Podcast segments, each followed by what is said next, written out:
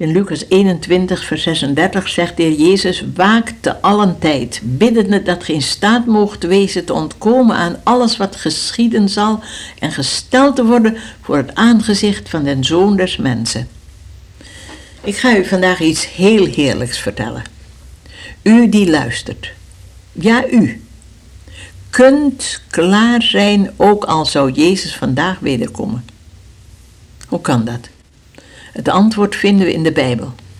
En dat gaan we samen lezen. Neem maar een papiertje en schrijf de teksten op die ik noem. Ik weet het best dat er heel wat Hollanders zijn die zeggen: Kom nou, die Johannes de Heer, ja, die geloofde dat Jezus gauw kwam. Maar je ziet het toch maar, hij is gestorven en heeft het niet meegemaakt. Peter zegt: Sedert de vaderen gestorven zijn, de vaderen, zoals Johannes de Heer en vele anderen, is alles net zo gebleven als het van het begin der schepping al geweest is. Waarom zouden wij dat dan geloven voor onze tijd? Kijk, Jezus heeft gezegd, we moeten letten op de tekenen der tijden. En als u zo redeneert, dan bent u zelf een teken der tijden. Luister maar, 2 Petrus 3, vers 3 en 4. Dit vooral moet geweten dat er in de laatste dagen spotters met spotternij zullen komen, die naar hun eigen begeerte wandelen en zeggen, waar blijft de belofte van zijn komst? Want sedert de vader ontslapen zijn, blijft alles zo als het van het begin der schepping al geweest is. Ziet u dat u een teken bent? Dat we in de laatste dagen zijn? Want u bent zo'n spotter.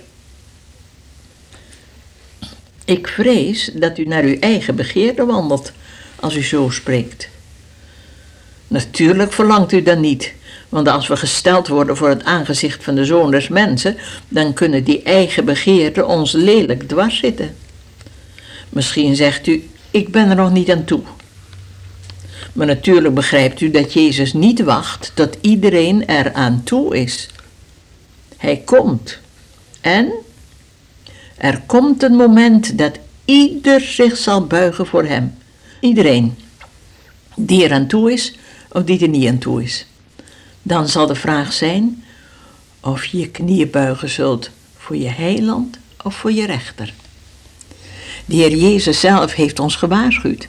Hij verlangt, hij verlangt ernaar dat we klaar zijn en zegt in Lucas 21, vers 36: Waakte allen tijden, biddend dat geen staat mocht wezen te ontkomen aan alles wat geschieden zal, en gesteld te worden voor het aangezicht van de zoon des mensen. Het duidelijkste teken is dat de Joden naar hun land terug zijn. Ik was in Californië de morgen dat het Rijk Israël geboren of herboren was, 15 mei 1948. Mijn gastvrouw las het ochtendblad en rende naar de telefoon. Ze belde de vrienden op en zei: Het ochtendblad gelezen, het Rijk Israël is gekomen. Jezus komt heel gauw. Laten we zorgen klaar te zijn en zoveel anderen klaar te maken als we kunnen. Die vrouw zag het wereldgebeuren als het ware van Gods kant, van de kant van de Bijbel. Even nog een paar meer tekenen der tijden. De kennis zal vermeerderen. Wat een kennis hebben we in deze tijd. Zelfs als er een maanschok is, weten we het hier op aarde door de seismograaf die wij mensen op de maan gezet hebben. De reinen zullen reiner, de onreine onreiner worden. Openbaring 22, vers 11. Alles gaat naar de top. Ik heb nog nooit zoveel toegewijde jonge christenen ontmoet als nu, die bereid zijn voor Jezus te leven en te sterven als het moet.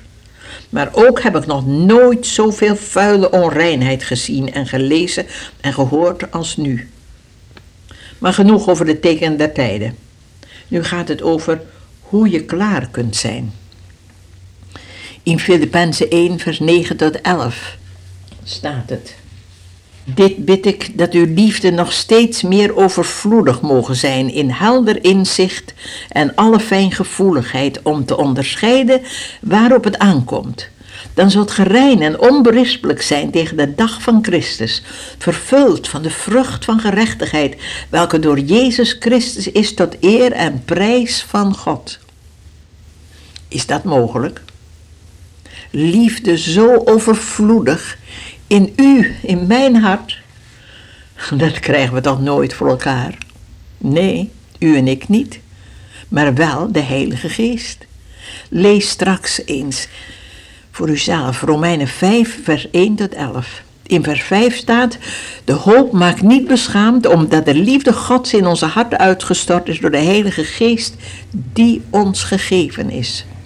Zo zeker als Christus, toen wij nog zwak waren, te zijner tijd voor goddelozen is gestorven. Veel meer zullen wij, thans door zijn bloed gerechtvaardigd, door hem behouden worden van de toorn. Door hem. De Heilige Geest is ons gegeven. Maar heeft de Heilige Geest u? Dan wordt u vervuld. Hij is bereid u te vullen zoals het licht uw kamer vulde toen u de gordijnen opendeed. Niet een klein hoekje, maar alle deuren, alle laadjes moeten open. De Heer Jezus wil door zijn Heilige Geest in uw harten en leven wonen. Is de deur van de huiskamer alleen open? Dan kunt u zijn overwinning niet beleven op uw kantoor, in de keuken, in de slaapkamer. Sommige mensen denken dat de volkomen overgave alleen maar mogelijk is voor mensen die helemaal in het evangelie werken. Zendelingen, predikers, dominees. Maar iedereen kan en moet klaar zijn voor Jezus' komst.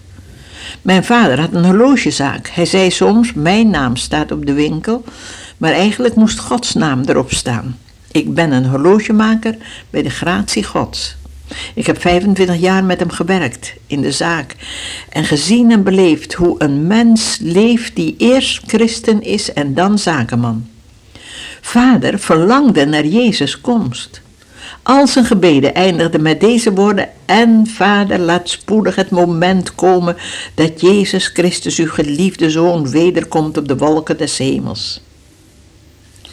Ja, Iedereen kan in volkomen overgave aan den Heer leven. U ook.